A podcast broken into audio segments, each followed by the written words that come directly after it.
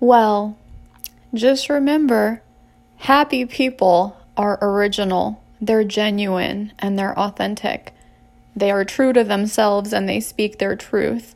They don't go out of their way to like try to fucking bite somebody else's style, you know, and copy their every fucking move and dissect like their every their whole entire existence, you know, because they're obsessed with them, but then at the same time trying to hate. It's just like you can't hate on what you one can't fucking compete with and two are fucking copying.